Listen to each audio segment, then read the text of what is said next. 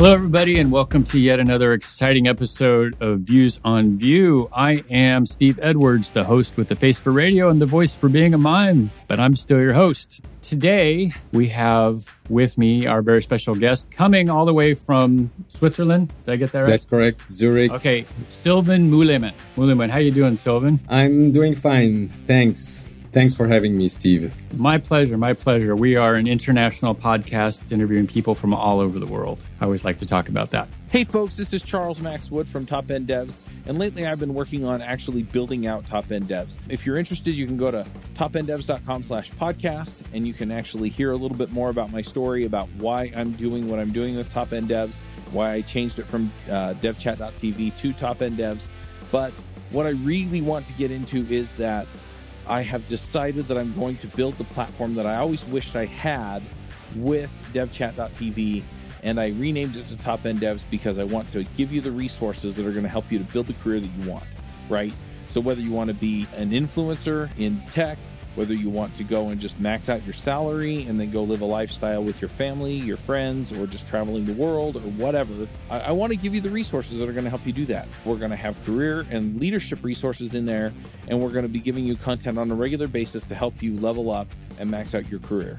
So go check it out at topenddevs.com. If you sign up before my birthday, that's December 14th. If you sign up before my birthday, you can get 50% off the lifetime of your subscription. Once again, that's topenddevs.com.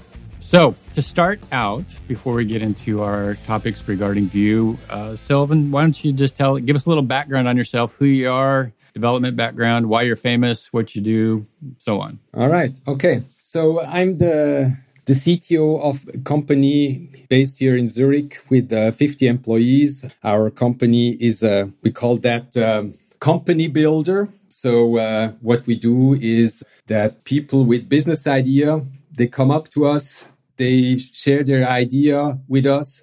We provide them the, the background, the knowledge about entrepreneurship, but also about uh, software development. And when I talk about software development, it is about web technologies, for example, Vue, that is. And this experience on how to to build uh, companies or build up new web-based business models, we have that from our first company that I founded right after my after I graduated.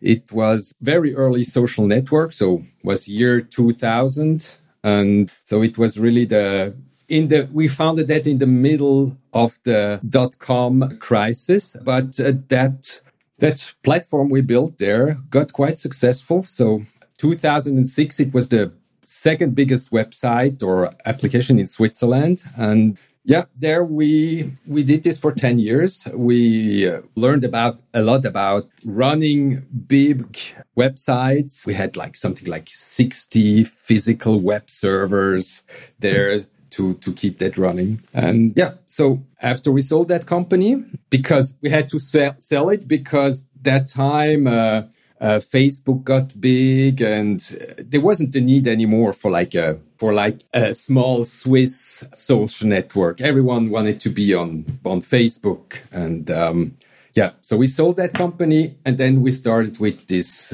new company that, that I was talking about first. The, and now with my current project, I I started for we started very small, so I was we were like two people. I was the one doing the, the programming.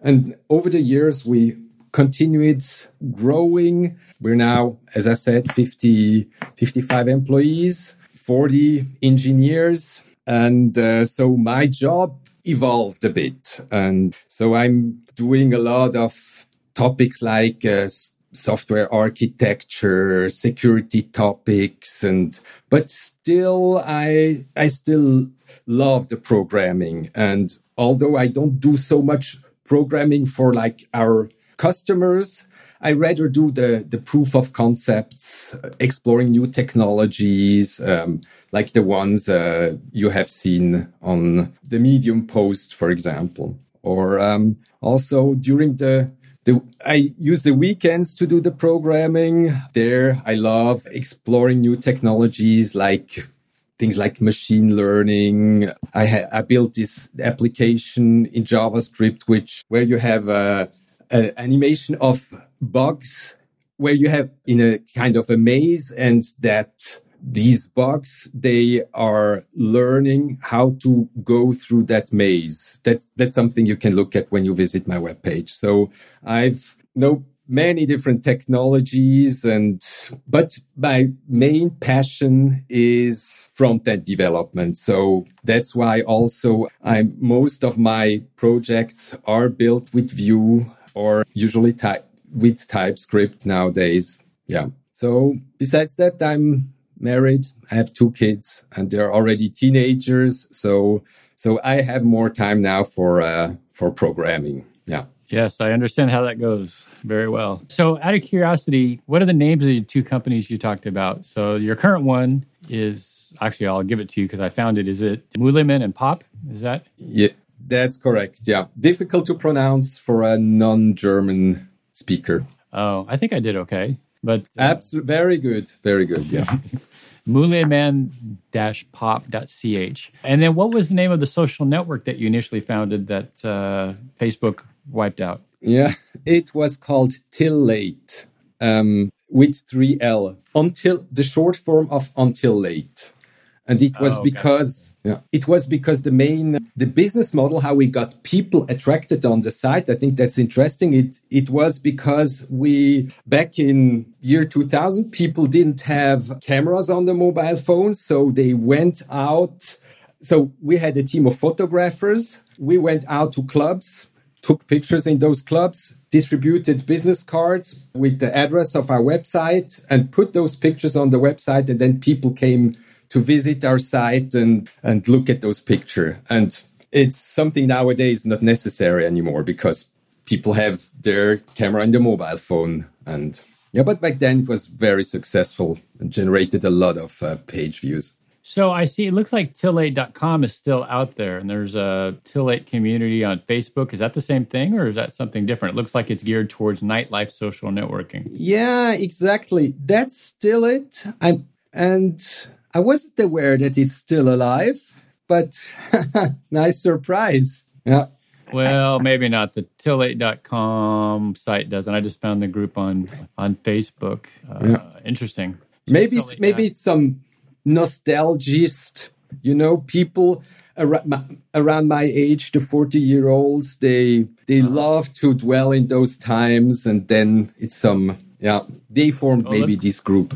So there's a U. Oh, yeah, it looks like it's old stuff because there's a UK tilllate Twitter account, but the page it links to isn't existent. So yeah, it looks like it's maybe sort of died finally. There is actually uh, there's still one subsidiary in Albania. Uh, oh, I don't know the address, and they even have a magazine. So oh, still interesting. it's interesting how and I'm not the owner anymore. I didn't know about that. It's interesting how a company can even live for such a long time without the original right. founders knowing about it. Yeah, tilllate.al. It's rocking and rolling, it looks like. All about the nightlife for sure. Interesting. Cool. So there's a couple things we want to talk about. I want to get back into your company and your development history and all the things you've seen over the years. You just reading the bio that you gave us, it really parallels a lot of, you know, what I saw in my development history as well. The thing that had attracted you attracted us to you or got our attention, I guess, was a couple blog posts you made. And there's one that I think is pretty cool that shows a very simple use of Vue and how, with one little component, you can do something pretty cool that doesn't uh, need a lot of work. And it's titled, uh, the way the blog post is titled is How Vue.js Can Replace Photoshop, sort of. So uh, uh, we'll put the link in the show notes. It's on the Muleman and Pop site. So you want to walk us through, I guess, the, the use case uh, what you were looking to do and how you used Vue to uh, to create this little uh, Photoshop replacement. Sure, sure. I have to admit, replacing Photoshop is a bit of a clickbait here because, uh, but in that particular, but in that particular case, it really did it. So the the story behind it was that my business uh, partner partner Marcus he had his wedding uh, planned um, and we didn't have a gift for him so a colleague of mine came mine came to the idea to, let's let's he loves his company so much. Let's give him, make him a gift where we have um, a picture of each of our team members um, on it, and each team member, each of these 50 team members, should write a little note, uh, a, a wish for the wedding. So, and I was thinking, how can I do that quickly? So the initial thought is, okay, I'm going to ask everyone to send me their picture. And then I'm going to use Photoshop and try to place those pictures within Photoshop manually. Yeah, but that sounded like really a lot of work. And me being a, a Vue developer, I thought, okay, let's try to use the PDF generation capacities of modern browsers to to generate the PDF programmatically using Vue. So the idea is I use Vue, I generate the page, I convert that to PDF, and I use that PDF to, and I print that as a poster. And so the approach was very simple. I used an API uh, connecting to our um, human resource management tool, PeopleForce, that is. It pulls all pictures of all current employees. It generates one web page and using the CSS calculation capabilities, using um, uh, basic CSS elements, I'm or rules, I'm I'm generating one big read with all photos of the of the our team members along with their wishes. Then on my local machine, I just opened that page, set the and and print it or save it as large PDF. And yeah, so within I think two or three hours, I had a neat looking gift for for my business partner. And uh, thanks to to to this being done programmatically, I was easily able to to tweak margins, add a new employee, remove one employee who already left the company. So I was really able to dynamically uh, modify the content. And uh, yeah, so uh, I printed that. I we put that in. I framed it, and now Marcus was really happy with that. He put that on the. He still has it in in the background of each of his um, video conferences because he liked it so much. And besides that, I also we use that for for internal for marketing our uh, on LinkedIn and. Uh, yeah, it was a really fun thing to do, not much work and with a great result. So it's really the kind of project I, I love. Yeah.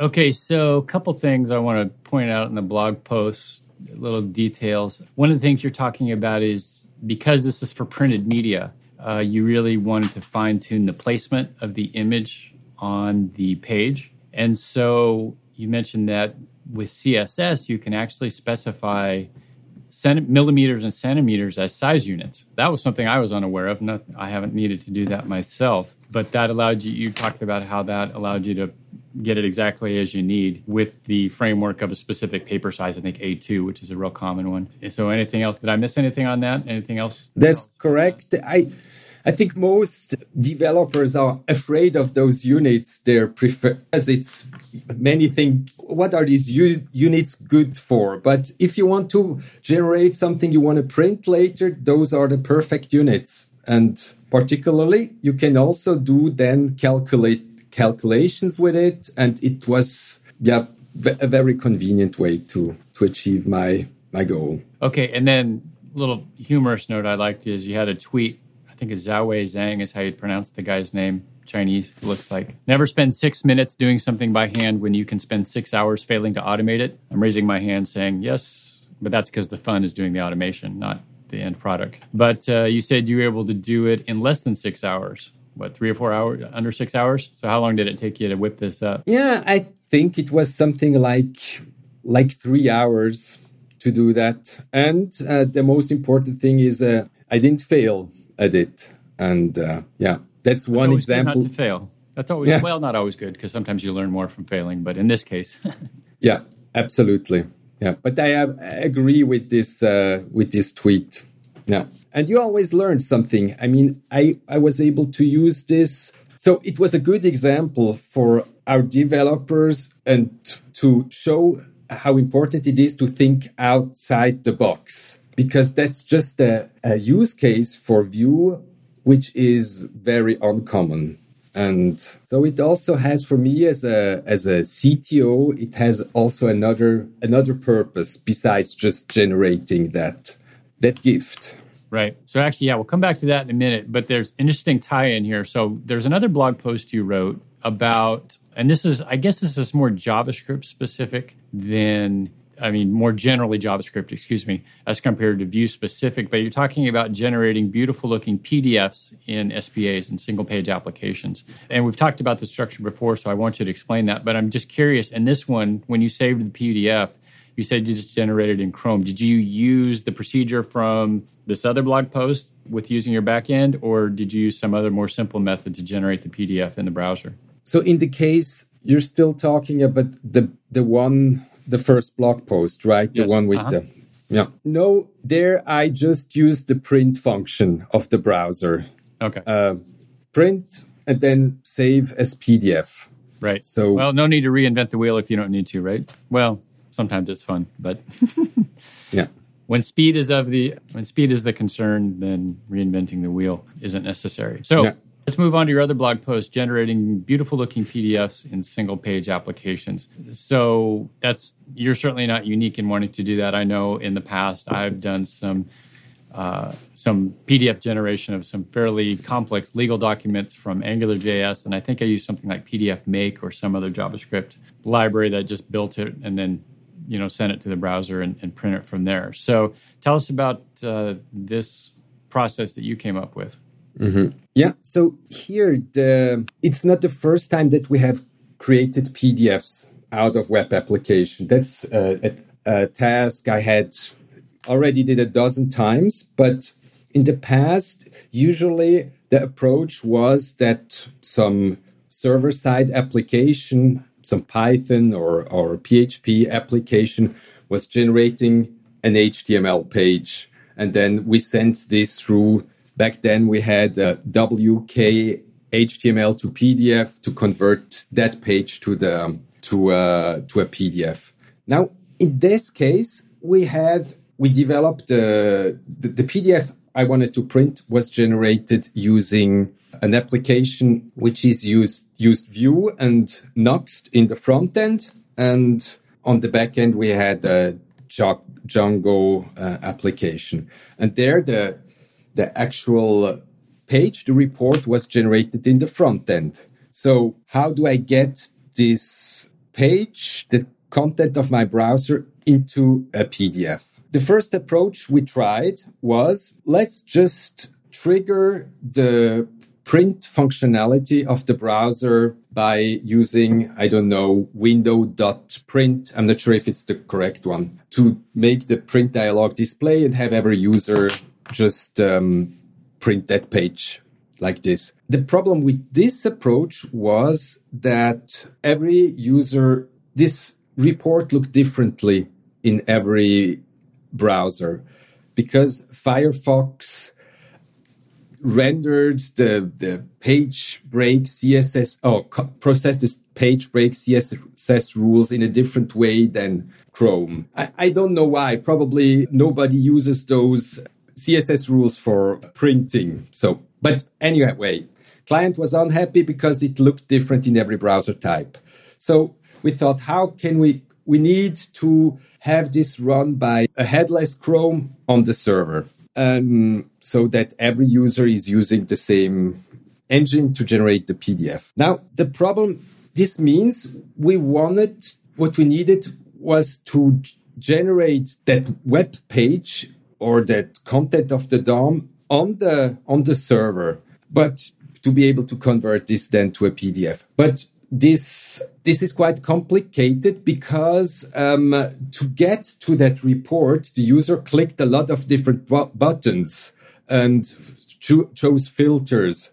And in order to do that on the server, we would have, have had to replicate these clicks of buttons or somehow store the set state in the client from the client and pass it to the server. So instead of trying to do this, what we did is we just took the content of the, the DOM and sent that content to the server and that server sent it to a headless Chrome and used Puppeteer to populate an, an empty web page with that DOM content. And then we use that, the headless Chrome's PDF, save as PDF functionality to convert that to a PDF. It is quite difficult to explain, but uh, on the on the blog post I have a diagram which which explains it. Yeah. Hi, this is Charles Max Wood from Top End Devs, and lately I've been coaching some people on starting some podcasts and in some cases just taking their career to the next level. You know, whether you're beginner going to intermediate, intermediate going to advanced, whether you're trying to get noticed in the community or go freelance, I've been helping these folks figure out how to get in front of people, how to build relationships and how to build their careers and max out and, and just go to the next level. So if you're interested in talking to me and having me help you go to the next level, go to topenddevs.com slash coaching. I will give you a one hour free session where we can figure out what you're trying to do, where you're trying to go, and figure out what the next steps are. And then from there, we can figure out how to get you to the place you want to go. So once again, that's topenddevs.com slash coaching. When I think of headless Chrome, I mean the way I'm usually interacting with it is browser testing. So with the Laravel and Vue app where we're using Dusk, it fires up a, a headless Chrome, so all the engine without the the user interface, and does its thing, and then you know tells you how it works. So it sounds like you're doing something similar here, and just using that to render your your your PDF. Yes, exactly.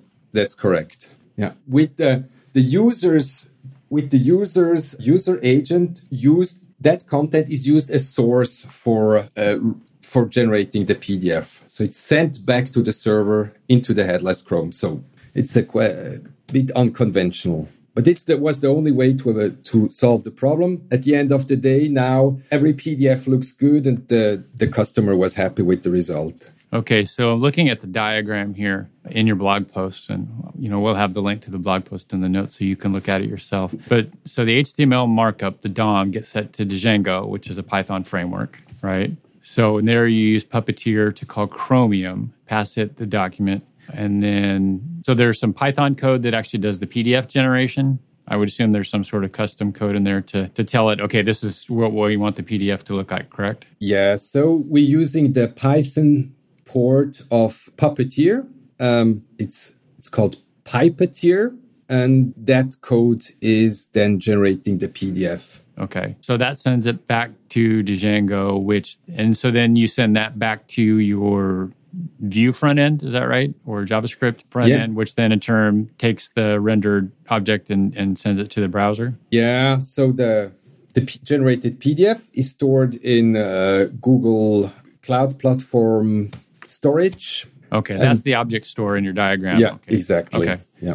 Mm-hmm. So then you're just sending a link to that to that object store to the PDF in the store. Correct. Okay. Yeah. So it's not just rendering it in the browser. You're generating it on a back end and then saying, okay, here's a link to your document. Mm-hmm. Right. Yeah. We do that uh, in my app. We do that with, we use Amazon S3, you know, buckets to generate exports and, and say, here's the link to your export. So very simple. So in other words, we're using the server back end, just to wrap this part of it up, to generate a consistent looking document because of differing renderings based on your browser. So you have a consistent document every time. Exactly. Excellent. Yeah. Okay. Cool. Yeah. That's now that I look at it, I see it's it's. I haven't seen it with Puppeteer using headless Chromium, but that's that's a very great use of the Chromium engine since you have a DOM. You're starting out with a DOM, right, with all your information, and you can just pass it and use that. Excellent. All right. So let's let's move on to one of the more fun things to talk about, at least for me, and your journey through web development. So you started in 1999, so a little right about the same time I did actually before before most anybody started in web. It really wasn't what maybe early '90s. I can remember the first dial-up uh, web pages and mid '90s, I guess. So how did you get how did you get started? And let and in particular, we can talk about the different JavaScript frameworks, going from vanilla JavaScript to some of the when people started to make tools to make it easier to use JavaScript and do stuff for you. Mm-hmm. Yes. So the interesting thing when I was starting with web development. It was my personal homepage and something like 98. And there I used FrontPage. That was my first Microsoft FrontPage. you and me both. Microsoft FrontPage. That was where I started out too. Drag and drop. Yeah, exactly. I don't know if it still exists, but yeah. And there, the, the, I think there was there was already JavaScript back then, but for things like I remember for I wanted to have a create a button where I can hover and it changes the color. They didn't use JavaScript for the hover effect. What they used, they used a Java applet to to achieve this. Oh boy, yeah, I can remember those. Okay, yeah, yeah. Took forever to long. So. Oh yeah, of course. That's what FrontPage used. You're saying? Mm-hmm. That was in FrontPage. Yep. But then I think the first contact. Yeah. Then the next step of big milestone for me was the the first approach on how to use Ajax. But the first version of Ajax or wasn't was done in a very weird way. I don't know if you remember that or if you also also did it like this. It was a one pixel wide iframe and uh, use some and it used this to do connections to the to the server. So a, a, a very weird hack. So just we manipulated UR, the UR the source attribute of the of the iframe with passing the URL there, and then it loaded some data from the server into this hidden iframe. So this was really a nasty way, but it, we used it to build our first chat room on our social network. I'm sure there were no security issues either, right?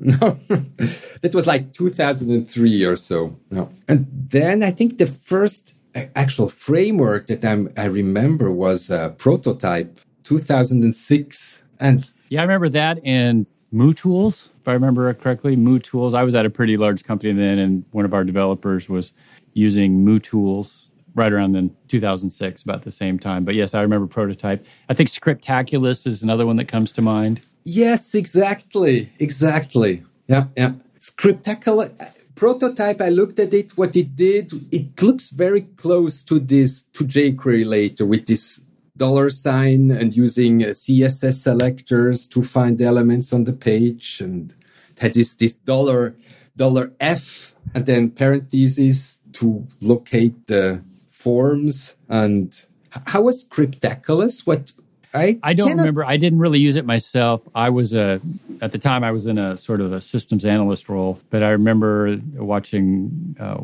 our developer who was using that at the time just to do some add some animations and opens and closing accordion type effects and and other things. Not so much uh, Ajax requests, but just page interaction. Yeah, right, right. I missed that one. Huh. Yeah, but we also used it in our company. But the big next step, big framework I'm aware of is then jQuery. And I, I looked up when I started, we started using that one 2009. And for me, it was just a, a, revolution. Suddenly, it was so easy not only to locate the elements on the page, but also to to hide them, then to fade out, fade in, change color. It was, uh, yeah, I couldn't believe that it's so easy. Yeah, I remember. Now, did you use Backbone? You mentioned Backbone, and I remember when yeah. I was in the Drupal world, Backbone had been incorporated into, I think, version five, maybe version four, I don't remember. Uh, and then jQuery was added as well. But did you use Backbone? Yeah, a bit. I think Backbone is was really very l- low level, a lot of utility functions, right?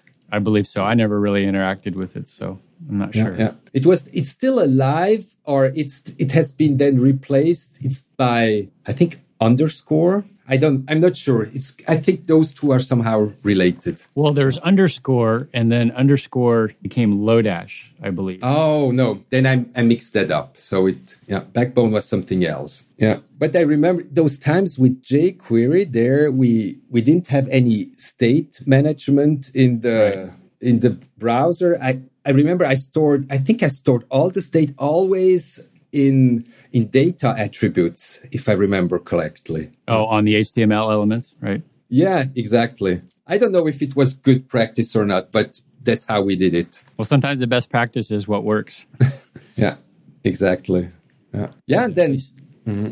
So, were you using any like uh, CMSs to generate your HTML? Because all of these, uh, a lot of these were, you know, especially jQuery, you had to have your HTML, and then it would attach to your HTML element, and then you know load up, and then you could could do your things. So, what were you using for generating your HTML code initially? So we came from the PHP world. This means, uh, well, the first framework was the was am I I wrote it myself as every developer has to first write his own framework. Right. Of course it wasn't it was completely insecure. We we had SQL injection attacks there, but event then we moved to we then we thought better to move to something proven. We right. used Zend framework in PHP. Mm-hmm. Right. And Symfony also right. in PHP. So yeah, I'm remembering there was PHP Nuke, which .NET Nuke. I can remember having somebody build a site for an organization I belong to in .NET Nuke. PHP Nuke. There's Cake PHP. Uh, I'm not sure when that one came along. So yeah, there started you started to see some some PHP frameworks for sure. Mm. Yeah, but then yeah, but yeah, back then everything the whole we didn't have this separation between front end application, back end application. This is something that started in our case 2016 maybe. But back then we just had backend developers and they did a bit of front end and that completely changed now since then in terms of separating front end versus back end. Yeah. Well, so, that now you also have the full stack term. You know, you look at look for job descriptions out there, and always looking for a full stack developer that can do both back end and front end, and and so on.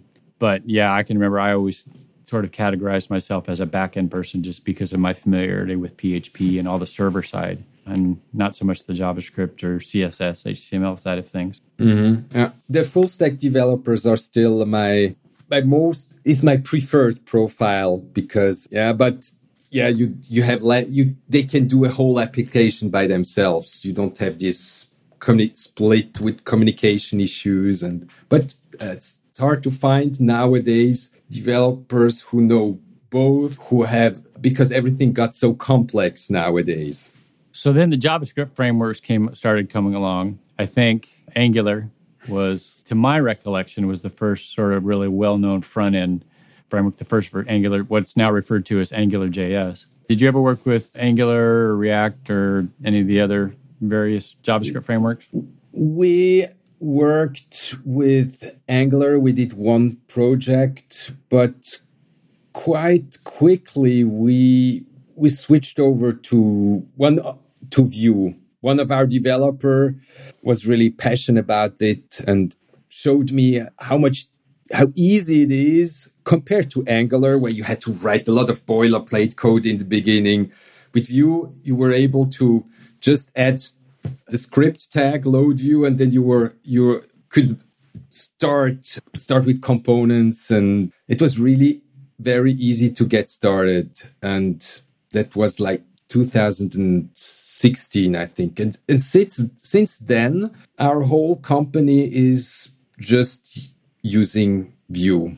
And yeah, we also, we hire React developers, but yeah, we, we switch them to Vue because yeah, we just, it's mainly for historical reasons, I think. And we never saw a reason to, to switch, to move away for it, from it. So did you start with? I've never heard too many people talk about Vue One. Vue Two has always seemed to be the dominant version, at least since I came in. That doesn't mean a lot of people didn't use it. it just means I wasn't. I wasn't around. Uh, did you come in with Vue Two? I we started in 2016, so I'm not sure if we already had two Vue Two back then. But I I can't remember. And I think the difference between one and two weren't as big as the ones between two or three but I'm not in, I'm not sure. Yeah, I don't think that the change was was quite as big. So yeah, it looks like according to Wikipedia, Vue 2 was released on September 30th of 2016. Oh, probably then we we used Vue 2 from the start because I cannot remember any tasks in the backlog saying we need to migrate this project to Vue 2. Yeah. So you've mentioned uh, when we were talking about the PDF generation, you mentioned that you were using Nuxt. So in your either either personal or business applications, do you primarily use Vue as a single page application? Are you using Nuxt with server side or static generation, or what uh, tools does your company tend to use on a on a regular basis? Yeah, so the standard is Vue with Nuxt, and the reason is that um, the first application we made without Nuxt, every application looked differently because Vue isn't opinionated. It doesn't tell you what how to structure your application. And so uh, one of our developer suggested showed me Nuxt and how it it provides proven approaches to different solutions like routing and state management and authentication. And that's why all our recent application that we built are using Nuxt. And if we talk about tools or um, standards that we have, we also use TypeScript by default. We did have some discussion in the team. What is better, TypeScript or or plain JavaScript? Here, the the outcome was like 90% of the developers in our team preferred TypeScript. So that's why we said TypeScript is our standard. Yeah, that's pretty that's pretty common. I know we're using it more and more in our application. I still haven't gone completely down the TypeScript rabbit rabbit hole yet, uh, just because of time constraints more than anything. But uh, yeah, that's it's dominating JavaScript develop, at least from stats I've seen from surveys and and other types of things. I know I've seen some discussions from the W3C or from the the JavaScript working groups. I can't remember about adding possibly adding type implementations into the browser, into JavaScript itself. Not sure where that'll go or what status oh, wow. that's at at the moment. But you know, it's like anything else. I mean, you think if you go back to jQuery, what was its purpose? Its purpose was to make things easier that you couldn't do in the browser, you know, and to handle all the cross-browser implementations and the variations between Internet Explorer and excuse me, Explorer and Firefox and Chrome and so on. And now JavaScript is finally starting to fade because all the things that it did have been implemented into JavaScript itself. And so we may or may not see the same thing with types. You know, have to keep an eye on that for sure. Mm. But uh, I, what's interesting, what you're saying here is I just read a thread on Twitter where someone said jQuery was the greatest framework or something like that. And there was a discussion why are you saying was? It still is. And one person then answered that jQuery is still alive, but it's just has been incorporated into the, the JavaScript API. And because most probably you know that that website, no, you don't need jQuery, something like this, which shows that almost every jQuery function you have it natively in the browser. And yeah. So what's interesting is that actually these frameworks, they are driving the development of modern JavaScript engines. And maybe we have the same with TypeScript, as you just said. Yeah, for sure. That's sometimes when things are moving too slow, little external competition will give you a kick in the pants to get things going for sure. Yeah, absolutely. All right. Is there anything else you wanted to cover before we wrap up and head to picks? No, I think we talked about everything interesting here. No. Good deal. All right. Well, with that, we will move to picks. Picks are the part of the show uh, where we get to talk about any other th- things we want to talk about tech related, non tech related, food, books, movies, clothes, you name it. Hey, folks, if you love this podcast and would like to support the show, or if you wish you could listen without the sponsorship messages, then you're in luck.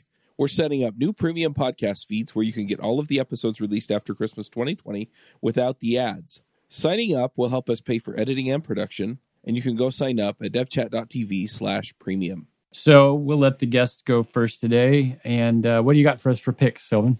Yeah, so I have two picks. Both picks come from the domain of, of AI. One, the first one is uh, Whisper. I don't know if you have heard of that that application. It's extremely powerful application which allows to recognize speech. Well, and transform it into into text like a speech to text engine. Actually, it doesn't sound really surprising until you look at the the demos they have on the their website and there there are they have like sound samples or which are extreme for me as a non English speaker, very difficult to understand.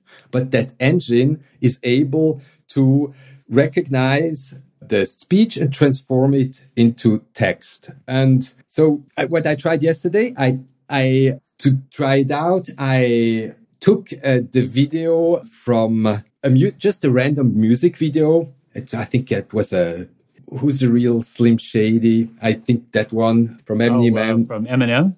Eminem, exactly. Okay. I ran it through that that engine, and it generated a perfect transcript from. Yes, it's really impre- impressive for me that the machine can recognize that voice, and it doesn't only understand English, it also understands like really weird language like Mongolian and Yoruba, and it transforms everything to English. So that was very, very impressive how that works. Yeah, yeah that's got to be tough because even within a given language, you've got different dialects, you know, different accents, different ways of saying things. You know, for instance, here in the US, you've got all kinds of different accents. You've got everything from your Southern twang, you got your Midwestern accents, you got your you know, Boston and New York accents. Those are, sorry, hope nobody's insulted. Those are my terrible impressions. But being able to understand all those little nuances and still get it right is, is a very difficult thing to do. Not something I'd ever really want to take, not to tackle for sure. Yeah, apparently it even understands my Swiss accent and writes generates really nice English sentences out of it. So even with my kids crying in the background, it can understand everything. Apparently, they used half a million hours of speech to train that neural network. So it's quite an impressive thing. And it's open source. Everyone can use it, build their businesses around it. So I'm impressed here. All right. Well, yeah, give us a link and we'll post that in the show notes for sure. And did you have another pick? Yeah, the other one is also it's it's in a similar area. It's stable diffusion diffusion. I don't know I've if you have heard of that. I've I've heard other people talk about it. Uh, I think Shop Talk Show was talking about it this week, but I haven't really got into what it is. Mm-hmm.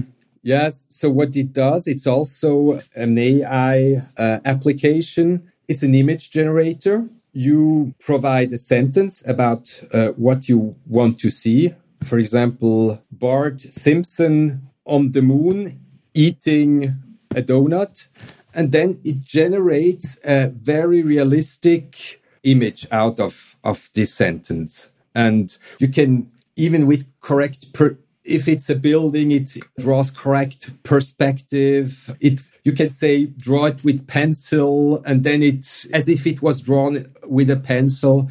And there's it's really impressive how that engine actually can generate those images and get everything correct as if it was drawn by an artist. And i think i think for like for example i would use that if i would need some some images for example for my for the header of a blog post instead of going to to istock photo or so. I could use that that uh, tool to generate an image which is completely new, which the world hasn't seen because it has been generated by that engine. So that's very impressive. Yeah, I just believe it or not, I just uh, found uh, found it through a, a URL huggingface.co, and I generated I did Bart Simpson on the moon eating a donut, and it actually gave me four donuts. Excuse me, four images eating them, and then you can click on them and cycle through them.